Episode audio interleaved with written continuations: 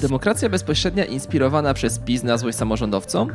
Taką tezę postawił prezydent Krakowa Jacek Majchrowski w absurdalnym artykule Onetu, w którym próbował się wytłumaczyć, dlaczego nie zlikwiduje miejskiej spółki realizującej miejską telewizję, mimo że zobowiązali do tego radni w uchwale.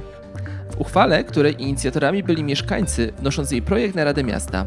A mogli wnieść ten projekt, bo kilka lat temu zmieniono przepisy obniżające wymaganą liczbę podpisów pod takimi inicjatywami uchwałodawczymi. Czy to rzeczywiście był spisek Zjednoczonej Prawicy przeciwko opozycyjnym samorządowcom? A może to jednak ci, wbrew frazesom na ustach, z demokracją nie mają wiele wspólnego? I wreszcie, czy Polacy chcą być bardziej podmiotowi i odwoływać złych włodarzy w referendach? Witajcie w najnowszym odcinku Międzymiastowo, podcastu o miastach realizowanego przez Klub Jagielloński. Ja nazywam się Jakub Kucharczuk, a moim dzisiejszym rozmówcą jest Piotr Trudnowski, koordynator projektu lub bezpośrednio.pl, a wcześniej wieloletni prezes Klubu Jagiellońskiego. Międzymiastowo. Podcast miejski Klubu Jagiellońskiego. Piotrze, wystosowaliście do Onetu list otwarty, apelując o refleksję po tym materiale, o którym wspomniałem, e, a bardziej materiale którym prezydent Majchrowski rękami dziennikarki Onetu wystosował jednoznaczną krytykę inicjatywy uchwałodawczej, zarzucając, że Prawo i Sprawiedliwość sprzymierzyło się z jego lokalnymi oponentami, pewnie można to zrozumieć, e, lokalną Platformą Obywatelską i klubu Łukasza Gibały i samego Łukasza Gibałę, no i chcą go wykończyć. E, oczywiście dla wszystkich, którzy śledzą krakowską politykę, już samo to zdanie brzmi kuriozalnie, e, bo jeżeli komuś jest blisko w tym momencie do koalicji z PiSem, no to prezydentowi Majchrowskiemu, ale zostawmy to na boku. Dlaczego Twoim zdaniem samorządowcy tak bardzo boją się demokracji bezpośredniej? Ja w ogóle zacząłbym chyba od e, nawet nieco innej kwestii, to znaczy zastanowienia się nad tym, co właściwie tak bardzo konkretnie rozjuszyło prezydenta Majchrowskiego. No bo słowa, które podają w tym artykule, no one zasługują na zacytowanie. Anarchia, liberum veto, niszczenie samorządów, wprowadzanie chaosu, pseudoaktywiści inspirowani politycznie w domyśle przez PiS, no to po prostu było takie użycie największego arsenału, jaki można użyć wobec e, politycznych oponentów i wobec w ogóle jakichkolwiek form aktywności e, obywateli, wyborców, mieszkańców. I ja potrafię sobie wyobrazić, potrafiłbym zrozumieć, gdyby samorządowiec mówił coś takiego o takiej twardej demokracji bezpośredniej, na przykład o referendach odwoławczych. Rozumiem, nie zgadzam się z tym. Uważam, że również samorządowców należy e, przekonywać do narzędzi demokracji bezpośredniej, takich jak referenda, i staramy się to e, w Instytucie Demokracji Bezpośredniej robić.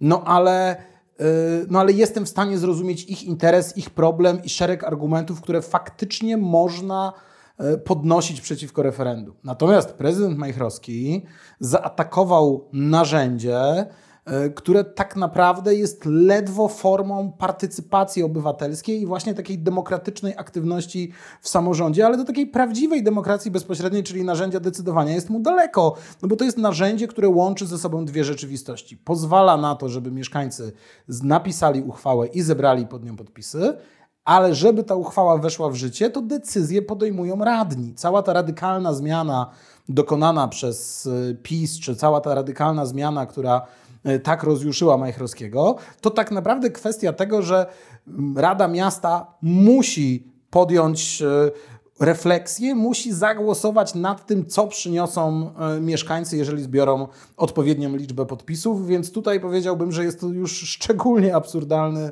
e, głos, który naprawdę, no, sam nie mogłem w to uwierzyć, kiedy ten artykuł zobaczyłem. I mam wrażenie, że zarówno dziennikarze, jak i aktywiści e, z Krakowa, jak i też osoby, które po prostu tą rzeczywistość samorządową obserwują, również były w szoku. Oczywiście samorządowcy nie lubią demokracji bezpośredniej z tego powodu, że zasadniczo funkcjonują e, w rzeczywistości dość umiarkowanej kontroli ze strony kogokolwiek. No, to jest ten argument, który często się pojawia, e, gdzie jest lepiej z demokracją, na arenie ogólnopolskiej czy w rzeczywistości samorządowej. No niestety jest tak, że jakkolwiek byśmy nie słyszeli tych zaklęć o tym, jak wspaniały jest samorząd, jak demokratyczny, jak demokratyczni są samorządowcy, to w praktyce ta rzeczywistość polityki ogólnopolskiej jest dużo bardziej kontrolowana, bo opozycja jest silniejsza, ma środki na działanie, jest podmiotowa, ma dostęp do y, głosu i wreszcie są media różne, zróżnicowane, które każdej władzy patrzą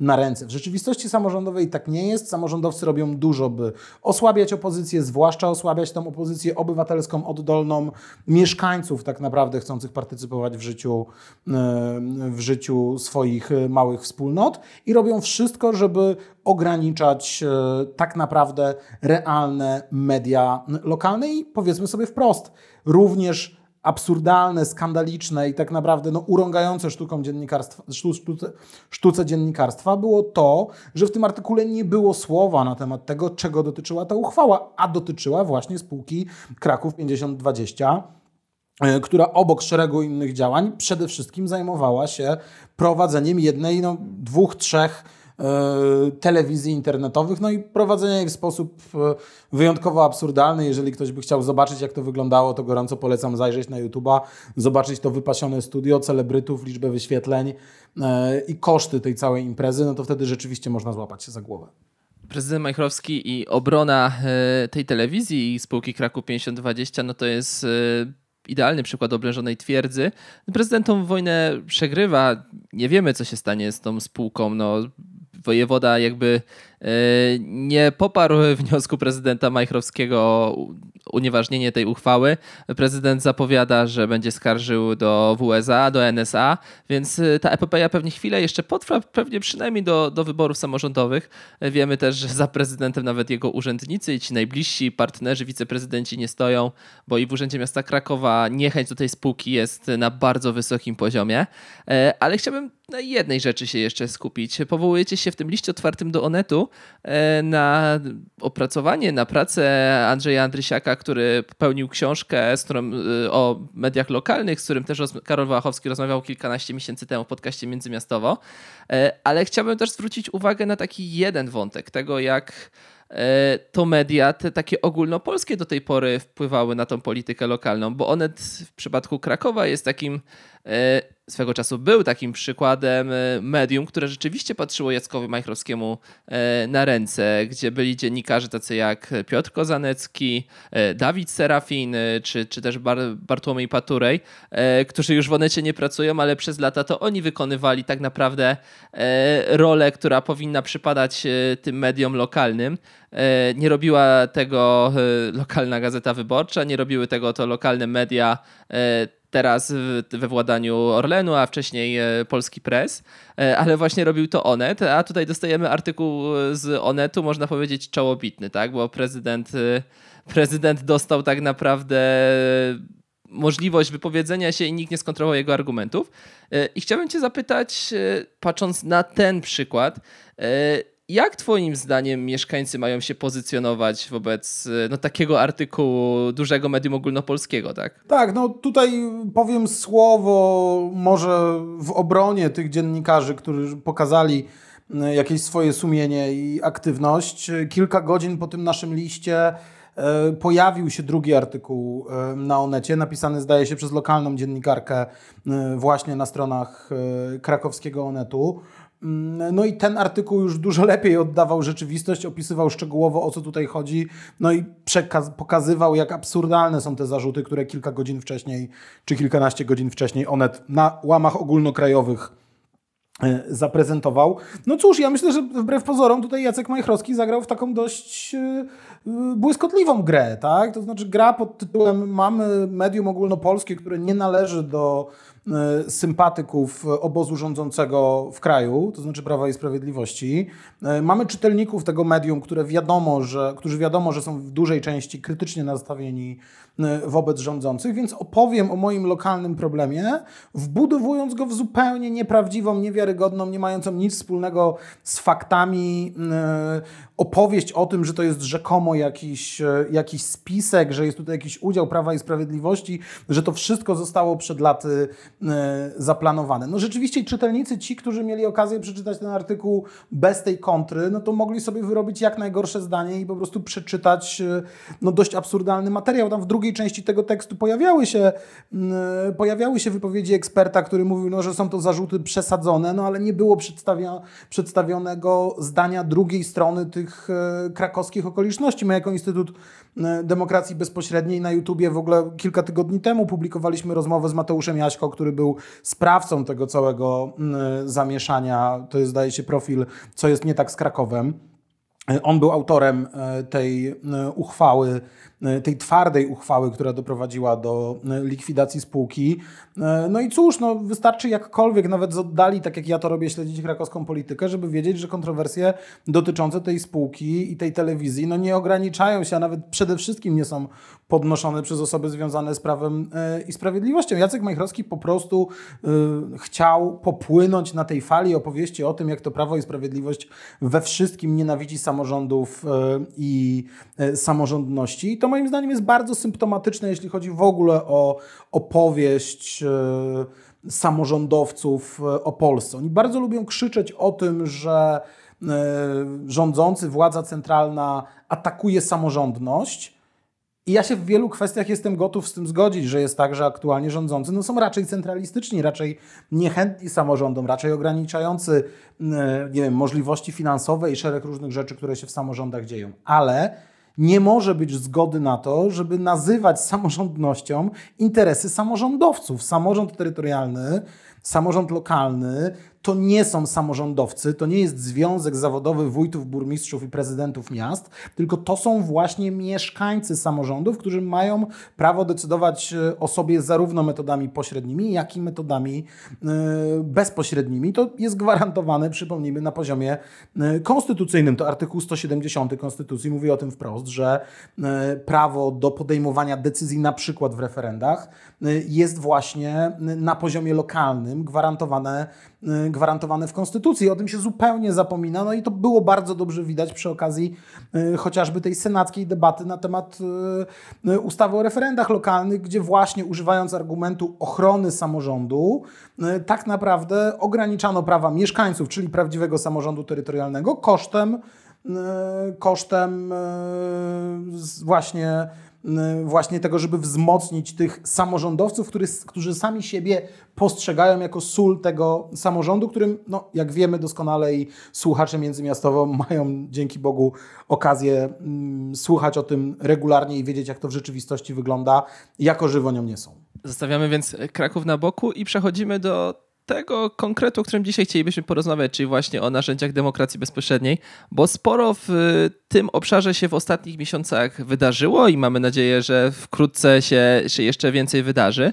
E, Chciałbym Cię zapytać, no tutaj e, powiedziałeś o tym e, nastawieniu negatywnym polityków Zjednoczonej Prawicy do, do samorządów, które widać głównie w aspekcie poczynań finansowych tak? i centralizacji głównie na potrzeby e, partyjnych czy, czy politycznych e, rozrachunków, e, jakby centralizowania funduszy, które się w ostatnich latach odbywają, ale też chyba nie ma co przesadzać, mówiąc, że to PiS jest w Polsce największym zwolennikiem demokracji bezpośredniej i że to politycy Prawa i Sprawiedliwości forsują te najbardziej odważne, odważne rozwiązania.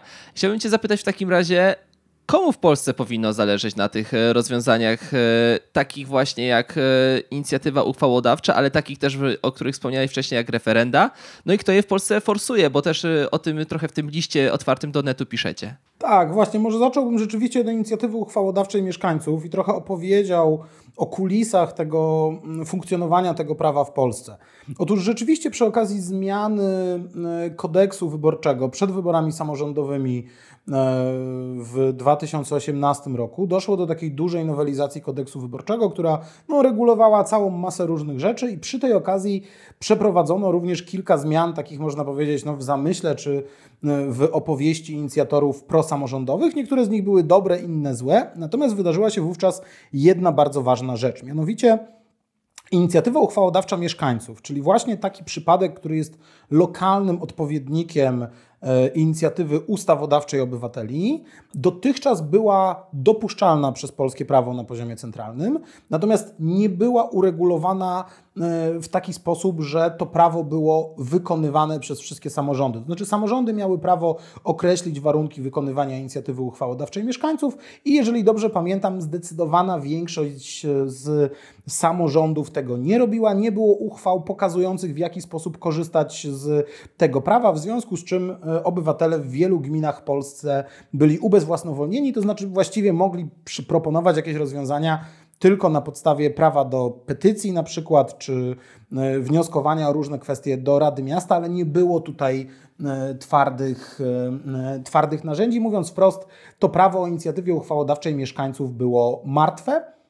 Natomiast co do szczegółów, regulowane w tych samorządach, które na coś się, na jakąś regulację się zdecydowały lokalnie, to znaczy niektóre samorządy mogły sobie ustawić te progi wyżej, inne y, niżej. No i rzeczywiście w tym 2018 bodaj roku Prawo i Sprawiedliwość zdecydowało, że tą inicjatywę uchwałodawczą ureguluje w sposób centralny, to znaczy określi maksymalne pułapy podpisów potrzebne do takiej uchwały. I teraz znowu przeskoczmy na chwilę do tej analogii do inicjatywy ustawodawczej, czyli zbiórki podpisów pod obywatelskim projektem ustawy, żeby zebrać e, podpisy pod taką ustawą, żeby ona trafiła do Sejmu, bo trzeba aż 100 tysięcy podpisów. Znamy doskonale tę historię w przypadku różnych ustaw za rządów różnych partii, że to się bardzo często nie udaje. Jak już się uda, to te, to te podpisy trafiają do niszczarki, zamrażarki, śmietnika, różnie to jest e, nazywane. Tutaj uregulowano to w sposób bardzo wychodzący w stronę mieszkańców. Mianowicie w najmniejszych gminach Wystarczy 100 podpisów pod taką uchwałą. E, w gminach średnich 200, w dużych miastach, a właściwie tak naprawdę w gminach, jeżeli dobrze pamiętam, powyżej 20 tysięcy, zaledwie 300 podpisów e, wystarczy do tego, żeby jakaś uchwała trafiła na obrady Rady Gminy. Analogiczne przepisy mamy dotyczące e, powiatów, analogiczne przepisy mamy dotyczące województw. I co tutaj jest e, kluczowe? To nie jest tak, że to jest w pełni scentralizowana e, regulacja, ponieważ dalej samorządy mają prawo określić sobie lokalny sposób wykonywania tej inicjatywy. I tutaj uwaga, wyjątkowo Kraków nie jest symbolem paździerza czy braku samorządności, braku Y, demokracji, ale właśnie Kraków był bodaj pierwszym w Polsce dużym miastem, który pozwolił na zbiórkę podpisów pod inicjatywą uchwałodawczą elektronicznie. To znaczy przez profil zaufany te podpisy w sprawie likwidacji spółki Kraków 5020 zostały zebrane. Mam nadzieję, że to w ogóle będzie dobry precedens, który zostanie zastosowany przez inne samorządy, a docelowo będzie drogą do tego, żeby zbierać podpisy pod rozmaitymi kwestiami właśnie drogą elektroniczną. Mamy profil zaufany, mamy m-obywatel obywatela to są narzędzia, które akurat do zbiórki podpisów są idealne i pozwalają nam sobie uporać się z całą masą różnych e, patologii. Ta regulacja sprawiła, że inicjatywa uchwałodawcza mieszkańców przestała być narzędziem teoretycznym, stała się narzędziem praktycznym, obowiązującym we wszystkich samorządach.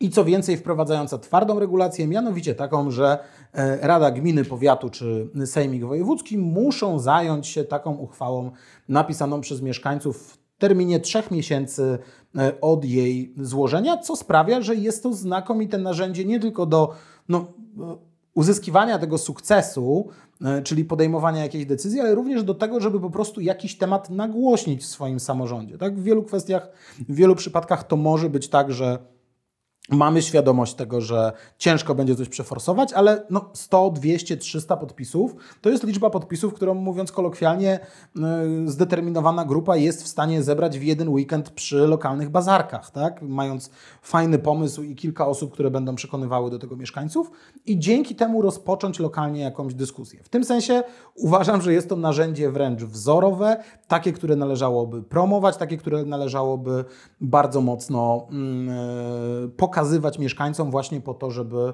e, z tego narzędzia korzystali, bo to jest narzędzie, które ma szansę zbliżyć e, samorządowców do obywateli, a jednocześnie no, przez to, że ostatecznie ta decyzja leży po stronie Rady Gminy, no to też nie pozwala na to, żeby ktoś trollował czy e, jakieś absurdalne uchwały zgłaszał, no bo takiej możliwości tutaj nie ma. Ostateczną decyzję będzie podejmowała zawsze Rada Gminy, Powiatu, Sejmik Wojewódzki. Bardzo fajne narzędzie w wersji elektronicznej, pozwalające na rozwiązanie bardzo wielu potencjalnych potencjalnych e, problemów, tematów, e, mówiąc tematyką bliską nam w klubie jagiellońskim, na przykład kwestie deglomeracji wojewódzkiej za pomocą, za pomocą takich obywatelskich uchwał w województwach. Można by próbować można by próbować forsować i myślę, że jest duża przyszłość przed tym narzędziem, zwłaszcza jeżeli takie precedensy jak ten krakowski będą coraz powszechniejsze w Polsce. I tutaj rzeczywiście warto zwrócić uwagę, nikt dotąd nie y, sugerował, że jest to jakieś narzędzie y, niebezpieczne, groźne, tak jak co do referendów lokalnych, aktywiści, eksperci z różnych stron tej politycznej barykady mają różne poglądy, czasami się, y, czasami nabierają pewnego dystansu do tych rozwiązań demokracji bezpośredniej. Tak co do inicjatywy uchwałodawczej mieszkańców, Fundacja Batorego, sieć obywatelska Masz Głos, Masz Wybór, czyli te czyli ta koalicja organizacji wokół Fundacji Batorego działająca na rzecz wyższej frekwencji zaangażowania w samorządach i tak dalej, zawsze promowała te narzędzia. W momencie, kiedy te zmiany były wprowadzane, one były pozytywnie oceniane również przez tych ekspertów, którzy na co dzień są bardzo krytyczni wobec zmian, które prowadzi Prawo i Sprawiedliwość, bo to po prostu konkretne narzędzie, z którego można korzystać i które warto promować. I zachęcam słuchaczy międzymiastowo do tego, żeby szukali swojej szansy właśnie właśnie w inicjatywie uchwałodawczej mieszkańców, bo cały szereg takich tematów, które dzisiaj zaczynają tą naszą samorządową, miejską e, rzeczywistość rozpalać, jak nie wiem, kwestia regulacji sprzedaży alkoholu, punktów e, z alkoholem, kwestia ruchu drogowego i tak dalej, to są rzeczy, które tą drogą można by próbować załatwić. Inicjatywa uchwałodawcza ma swoich zwolenników i ma swoje dobre przykłady, ale ten przykład krakowski pokazuje też y, zagrożenia i słabości y, tej inicjatywy. No w Krakowie udało się ją przegłosować, bo akurat y, Rada Miasta jest już przeciwko prezydentowi Majchrowskiemu, mimo że przez lata e, większość radnych była albo jego koalicjantami, albo w ogóle w jego klubie. Teraz to się wymknęło prezydentowi spod kontroli już od jakiegoś roku radni tą uchwałę przegłosowali na złość prezydentowi, ale może nawet nie na złość. Myślę, że wielu radnych też widziało, jaki jest absurd funkcjonowania tej spółki, o której już kilka słów powiedzieliśmy. E, ale taką chyba największą słabością e, tych uchwał jest to, że trafiają do Rady Miasta, a Rady Miasta niestety w polskim samorządzie mają dosyć ograniczone działanie i tym też się tłumaczy prezydent Majchrowski, argumentując, dlaczego jeszcze spółki nie usunął, e, bo według niego Rada Miasta nie ma takich uprawnień jak na przykład y, likwidacja spółek. Y, no i też na przykładzie innych uchwał, które nie wychodziły od mieszkańców, ale wychodziły stricte od y, radnych miasta Krakowa, a potem były uwalane przez wojewodę, jak na przykład kwestie związane z strefami parkingowymi i tak dalej, no pokazuje to, że jednak ta rola Rady Miasta w polskim samorządzie jest dosyć ograniczona. E, na pewno jest to z korzyścią dla władzy wykonawczej, dla prezydentów, no ale jednak e, jeżeli te uchwały trafiają tylko do radnych, no to oni też mają e, często ograniczone pole działania.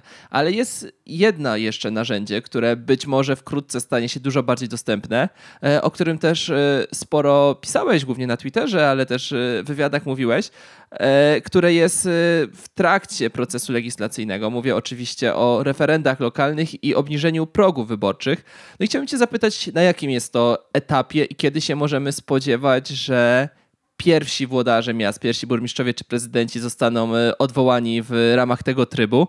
E, no bo nie ma co ukrywać, że, że wielu mieszkańców, którzy są niechętni e, swoim włodarzom, na to, na to czeka z wytęsknieniem. Tak, jeśli chodzi, o, jeśli chodzi o ten pierwszy wątek, który poruszyłeś, to rzeczywiście tak jest, że co do tych kompetencji Rady Miasta, Rady Gminy są daleko idące mm, ograniczenia. Niemniej są też możliwe te uchwały intencyjne, czy uchwały zobowiązujące, mm, czy to zarząd powiatu, czy wójta, burmistrza, prezydenta do podjęcia konkretnych e, działań, które również mają swoją polityczną wagę i również takimi uchwałami można próbować wpływać na lokalną politykę. I to się bardzo często dzieje, częstokroć dzieje się w ten sposób właśnie, że samo pojawienie się inicjatywy, grupy obywateli, którzy byli na tyle dobrze zorganizowani, na tyle pomysłowi, żeby zebrać te kilkaset podpisów, przygotować uchwałę, znaleźć wzór uchwały e, z jakiegoś innego miasta rozwiązującego konkretny problem, e, to jest coś, co na tą dość skostniałą rzeczywistość samorządową może po prostu e, realnie oddziaływać. I ja w tym sensie traktuję inicjatywę uchwałodawczą jako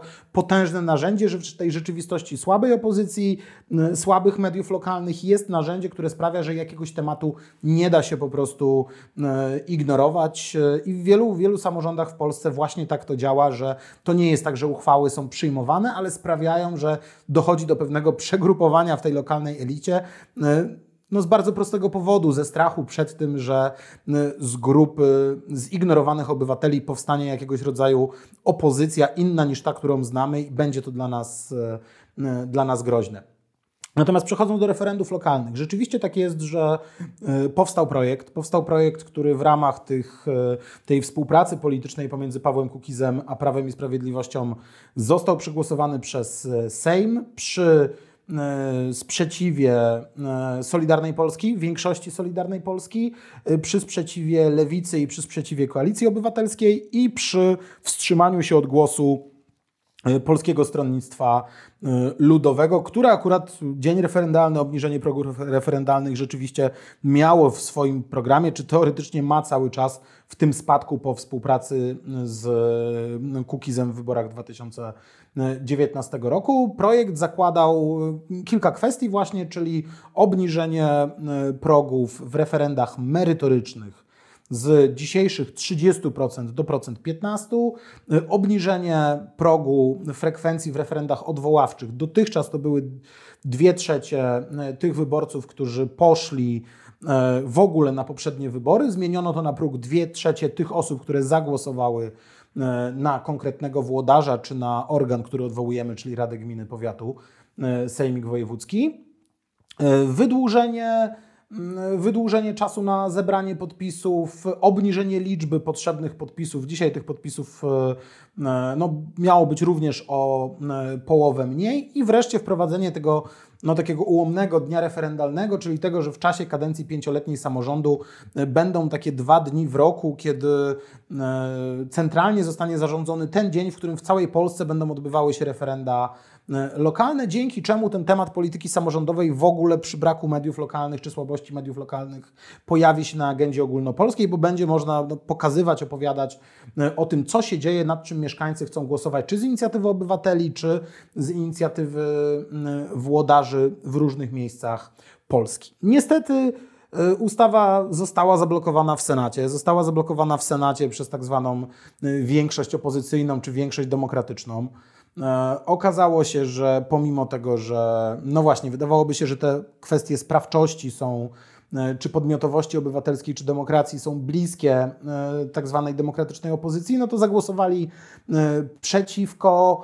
Solidarna Polska zaostrzyła swój kurs przeciwko tej ustawie. Powstała taka egzotyczna koalicja pomiędzy właśnie Donaldem Tuskiem a Zbigniewem Ziobrą. No i spadła z obrad przed kilkoma tygodniami sejmowa, sejmowych ta ustawa. Mam nadzieję, że ona wróci w tej kadencji. Na razie, na razie nie wiadomo, kiedy ta ustawa wróci pod głosowanie. No i czy uda się to senackie weto odrzucić, czy jacyś politycy y, dotychczas deklarujący głosowanie przeciwko, czy głosujący przeciwko, czy część polityków Solidarnej Polski, y, czy część polityków takich partii jak nie wiem, Lewica, Hołownia, PSL zdecyduje się poprzeć ten projekt. W międzyczasie wydarzyło się sporo, co mogłoby pomóc sukcesowi tego projektu. To jest chociażby doświadczenie Bielska Białej, czyli referendum sprzed kilku tygodni, trzy pytania do progu frekwencji, referendum nie odwoławcze, ale właśnie merytoryczne, trzy pytania, ograniczenie ruchu samochodów e, na Starym Mieście w Bielsku, ograniczenie,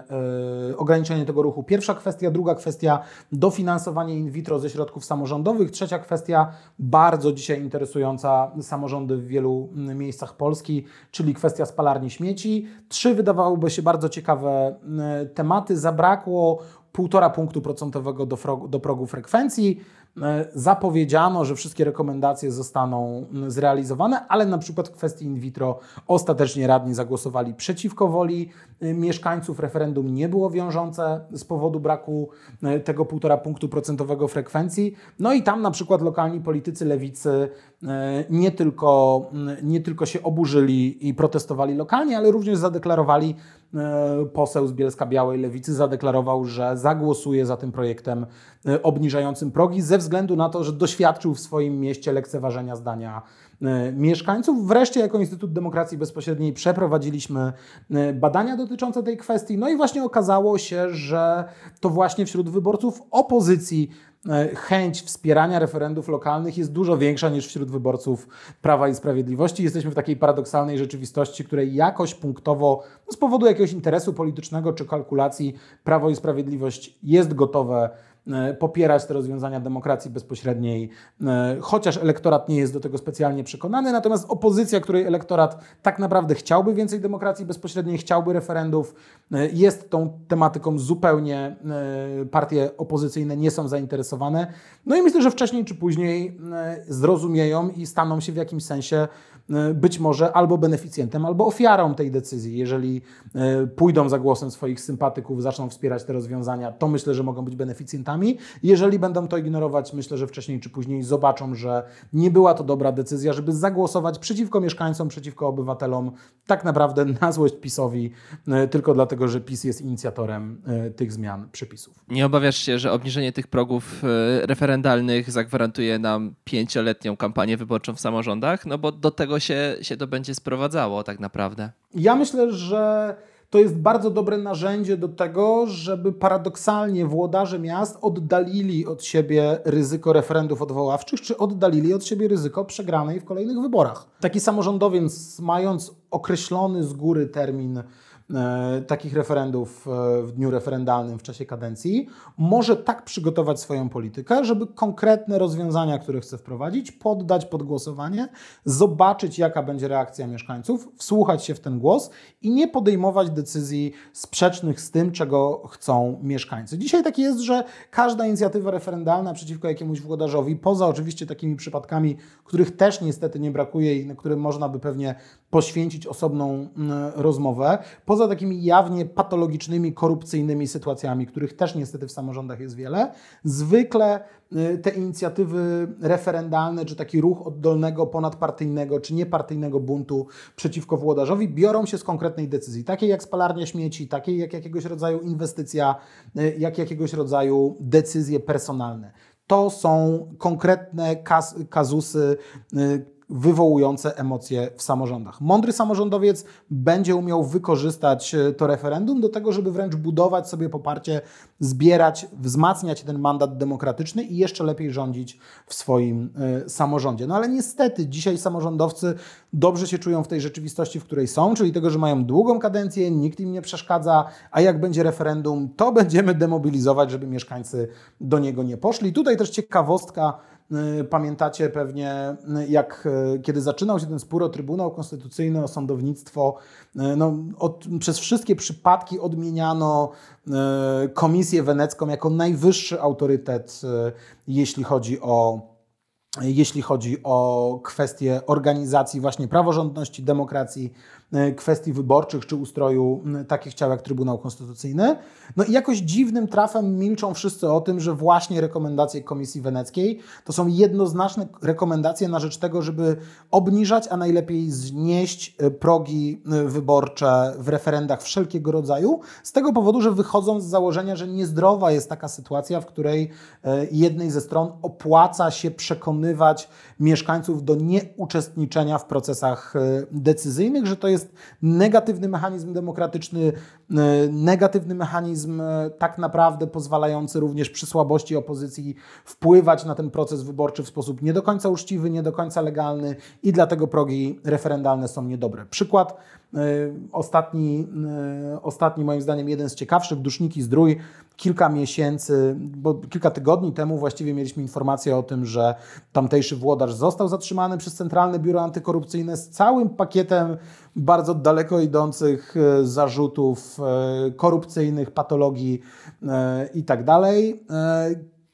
Kilka lat wcześniej przeprowadzano referendum e, właśnie w Dusznikach i tam sam włodarz stał pod komisjami wyborczymi i zatrzymywał mieszkańców, przekonywał ich do tego, żeby nie wchodzili do lokalu wyborczego i tam dosłownie kilkudziesięciu głosów zabrakło, a co więcej, w związku z tym, że inicjatorzy referendum dowiedzieli się o tym, że, że włodarz stoi przed lokalami wyborczymi, pojechali tam, zaczęli go filmować, skończyło się bójką i ostatecznie już akurat zapadłym wyrokiem dla tego samorządowca za, no po prostu czy, za napaść na jednego z mieszkańców. Gazeta Wyborcza o tym donosiła już o prawomocnym wyroku w tej sprawie, zanim w ogóle pojawiła się kwestia tych y, zarzutów korupcyjnych. Jak widać, Samorządowcy mają nawet tak prozaiczne metody tego, żeby ograniczać sprawczość mieszkańców, dlatego to obniżenie progów zgodnie z rekomendacjami Komisji Weneckiej wydaje się dobrym rozwiązaniem e, i dobrym mechanizmem. Szczególnie, że tak naprawdę likwidacja progów, wbrew temu, co się wielu wydaje,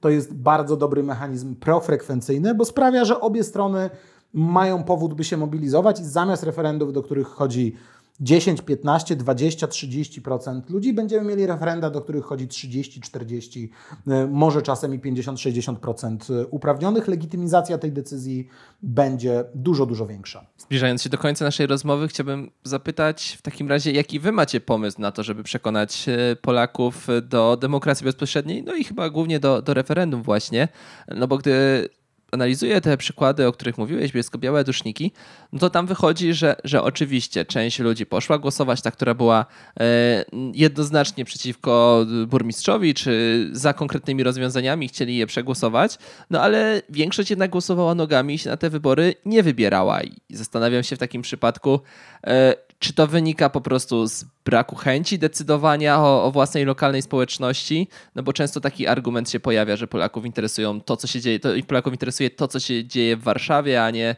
e, niekoniecznie to, co w ich własnej gminie czy, czy samorządzie. E, ale w takim razie może jednak tutaj też brak wiedzy i brak świadomości o tym, jak e, takie działania, jakie takie działania mogą mieć efekty.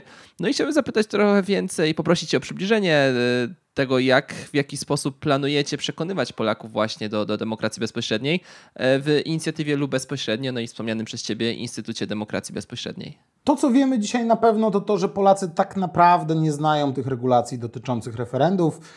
Poprawnie na pytanie o tym, jaka frekwencja jest wymagana w referendach lokalnych, potrafi e, odpowiedzieć co piąty Polak. No więc trudno, żeby mieli świadomość tego, że od ich udziału lub braku udziału zależy wiążący charakter tego referendum. Skoro nie wiedzą tego, to wynika z tych pierwszych badań, które e, przeprowadziliśmy. Więc pierwsza kwestia to oczywiście edukacja. Druga kwestia e, to kwestia tego, żeby właśnie tworzyć takie rozwiązania jak dzień referendalny, y, stały termin y, takich głosowań, tak żeby ta tematyka referendalna była obecna y, w jakimś sensie również w skali ogólnopolskiej, żeby była oczywiście też obecna w mediach lokalnych, no bo to jest naturalny sposób pierwsze źródło informacji. Nie zgodzę się z tym, co powiedziałeś o tym, że Polacy przede wszystkim interesują się polityką ogólnokrajową, bo to znakomicie pokazują nam e, wyniki przez lata wyborów samorządowych w Polsce. Mało kto ma tego świadomość, ja o tym często e, przypominam, że to Prawo i Sprawiedliwość znalazło taki magiczny klucz do wygrywania wyborów w Polsce, właśnie przyglądając się frekwencji wyborczej. To, co profesor Flis nazywa, ma taką typologię wyborców, którzy są właśnie wyborcami lokalnymi i wyborcami ogólnokrajowymi. Okazuje się, że w bardzo wielu samorządach w Polsce istniała potężna grupa e, wyborców, którzy chodzili tylko i wyłącznie na wybory samorządowe. Mówiąc wprost, chodzili na wybory przede wszystkim mieszkańcy mniejszych gmin, gmin do 20 tysięcy, tych gmin, w których e, głosuje się dzisiaj w jednomandatowych okręgach wyborczych, tam gdzie po prostu wiedzieli na kogo e, głosują. Czy to chodziło o wybór e, wójta, czy chodziło o wybór radnego, oni po prostu znali tego człowieka i wtedy chodzili na wybory zupełnie nie zawracając sobie głowy wyborami do Parlamentu Europejskiego, wyborami do parlamentu krajowego, czy wyborami nawet prezydenckimi. To znaczy w bardzo wielu miejscach Polski, nie w dużych miastach wcale, ale właśnie w mniejszych E,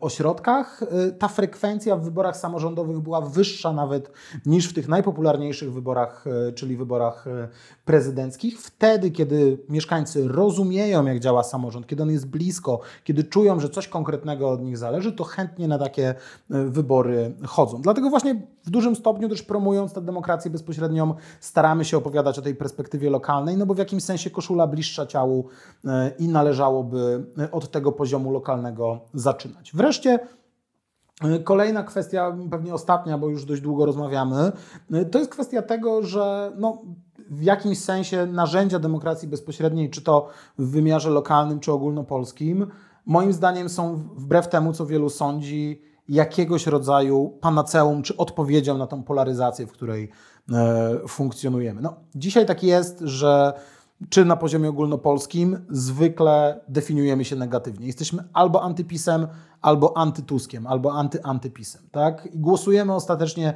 na tą partię, która nie jest dla nas idealna, ale jest tak zwanym mniejszym złem. W rzeczywistości samorządowej częstokroć to wygląda bardzo podobnie, albo lubimy, szanujemy, uznajemy tego włodarza, albo jesteśmy w jakimś sensie jego klientami, jesteśmy w jakimś sensie w tym układzie, który nie pozwala nam no, głosować inaczej niż e, byłoby to oczekiwane, albo jesteśmy radykalnej opozycji i głosujemy przeciwko. Tymczasem w bardzo wielu kwestiach nasze indywidualne poglądy, czy to na kwestie właśnie dofinansowania in vitro, budowy spalarni śmieci, ruchu drogowego, kompletnie nie pasują do tego pakietowania. Można być wyborcą Konfederacji i uważać, że należy ograniczyć e, wjazd samochodów do centrów miast, i można być wyborcą lewicy, który nie uważa, że y, akurat samorząd powinien dofinansowywać in vitro. Tak? W wielu tych kwestiach nasze poglądy po prostu nie są zgodne z tym głównym nurtem partii politycznej, na którą głosujemy jako mniejsze zło. No i skoro tak głęboko tkwimy w tej polaryzacji, skoro coraz większa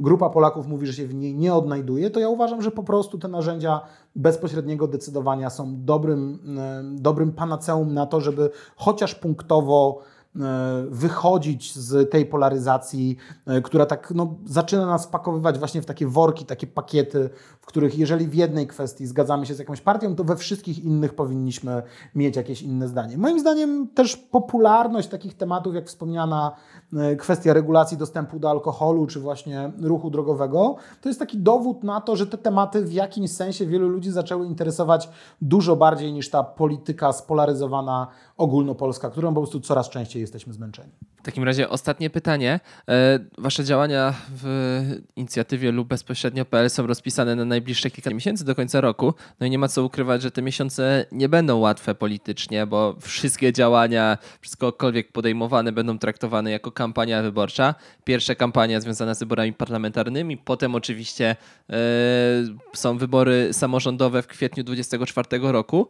E, no i czy twoim zdaniem to jest szansa, że przybijecie się z, z swoimi działaniami, postulatami do ludzi tak bardzo zmęczonymi tymi kampanią wyborczą? Czy to jest jednak większe zagrożenie, że wszystko, co będziecie proponować, nawet jeżeli to będzie na wskroś merytoryczne, no to będzie jednak odbijane z jednej i z drugiej strony pałką polityczną, e, że chodzi wam tylko o, o najbliższe wybory.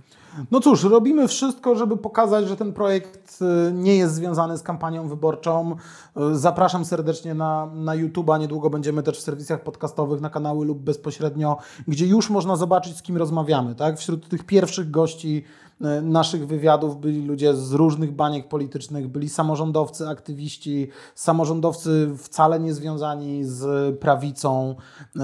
Tak samo na debatach, które organizujemy, czy na wydarzeniach, na których się pojawiamy, staramy się, żeby ta reprezentacja różnych opcji, różnych poglądów była możliwie szeroka, bo właśnie w ten sposób chcemy dotrzeć do różnych elektoratów i pokazać, e, że te, ta, ta tematyka tak naprawdę wymyka się tym prostym e, podziałom. Pytanie brzmi, czy chcemy społeczeństwa, w którym obywatele są bardziej aktywni, samorządów, w których jest realna demokracja, kontrola nad władzą, e, kontrola medialna i skuteczna opozycja, czy chcemy żyć w takim zatęchłym systemie, w którym, jak często mówi chociażby Andrzej Andrysiak. Z jednej strony mamy e, TVP Info na arenie ogólnopolskiej, a z drugiej strony mamy takie lokalne odpowiedniki TVP Info w mediach lokalnych, czyli te propagandowe gazetki, które zabiły normalną konkurencję i tak naprawdę nie ma, e, nie ma miejsca dla e, jakiejś realnej debaty na temat tego naszego samorządu. Ja wierzę, że kropla drąży skałę i że przez to, że mamy właśnie ten rozpisane działania bardzo różne, y, od eksperckich, przez komentatorskie, y, przez wydarzenia, aż po prowadzenie badań, że uda nam się w bardzo różne y, drzwi wsadzić nogę, że tak powiem, i pokazać na przykład dzisiejszym politykom opozycji, zobaczcie, to wasi wyborcy chcą demokracji bezpośredniej, albo pokazywać, jak to się w jakimś sensie dzieje na ogólnokrajowej scenie. Rządzącym spójrzcie w konkretnych kwestiach, które rozpalają debatę publiczną. Demokracja bezpośrednia może być waszym y, sojusznikiem, bo często Polacy mają bardziej konserwatywne poglądy niż poglądy y, dzisiejszej opozycji. Liczę na to, że w tym trudnym oczywiście roku wyborczym uda nam się być takim trochę systemowym, trochę merytorycznym głosem, który sprawi, że w kolejnej kadencji, bez względu na to, kto te wybory wygra, to przestrzeni dla obywatelskiej inicjatywy po prostu będzie więcej. Bardzo Ci dziękuję za rozmowę. Piotr Trudnowski, koordynator projektu lub bezpośrednio.pl był gościem dzisiejszego odcinka Międzymiastowo. Ja oczywiście zachęcam do subskrypcji naszego podcastu, do wspierania Klubu Jagiellońskiego, no i oczywiście do udostępniania naszych odcinków tego i poprzednich w mediach społecznościowych. Do usłyszenia. Międzymiastowo. Podcast miejski Klubu Jagiellońskiego.